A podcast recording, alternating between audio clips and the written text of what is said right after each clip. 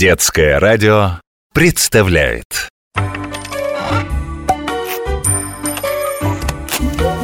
Необыкновенные истории обычных вещей. Ну вот, опять мне мама запретила пить лимонад. Говорит, что от него у меня живот будет болеть и зубы.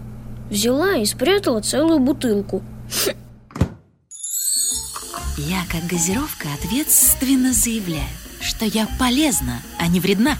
Самую первую газировку изобрел английский священник Джозеф Пристли еще в XVIII веке. Он был химик, философ. Жил он рядом с пивоварней. Часто туда наведывался, и его заинтересовали пузырьки, которые выделялись при брожении.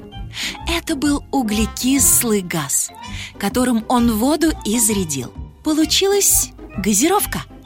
Другой химик-швед придумал прибор для производства такой газировки, а немец-ювелир создал промышленную установку. И полились по всему миру реки напитков разных вкусов.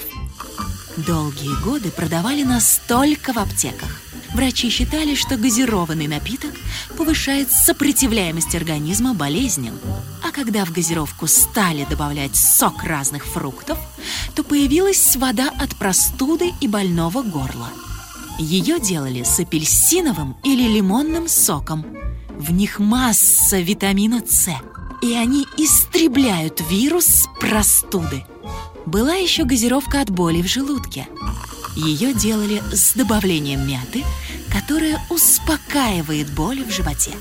Тогда купить газировку можно было только по рецепту врача. Делали газированный напиток и с добавлением зерен кофе. С его помощью боролись с усталостью.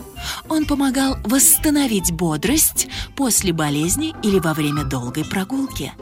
Из аптек в обычные магазины я окончательно перекочевала в конце XIX века. К этому времени газировка стала такой популярной, что в аптеках было больше желающих купить ее, а не лекарства. Тогда же производители напитка перестали писать на этикетках о целебных свойствах газировки. Но отчасти мама права – в современной газировке столько сахара, что если постоянно пить ее бутылками, то может начаться диабет, появиться лишний вес, да и зубы начнут болеть. Что можешь пить 2-3 стакана в день, но никак не больше.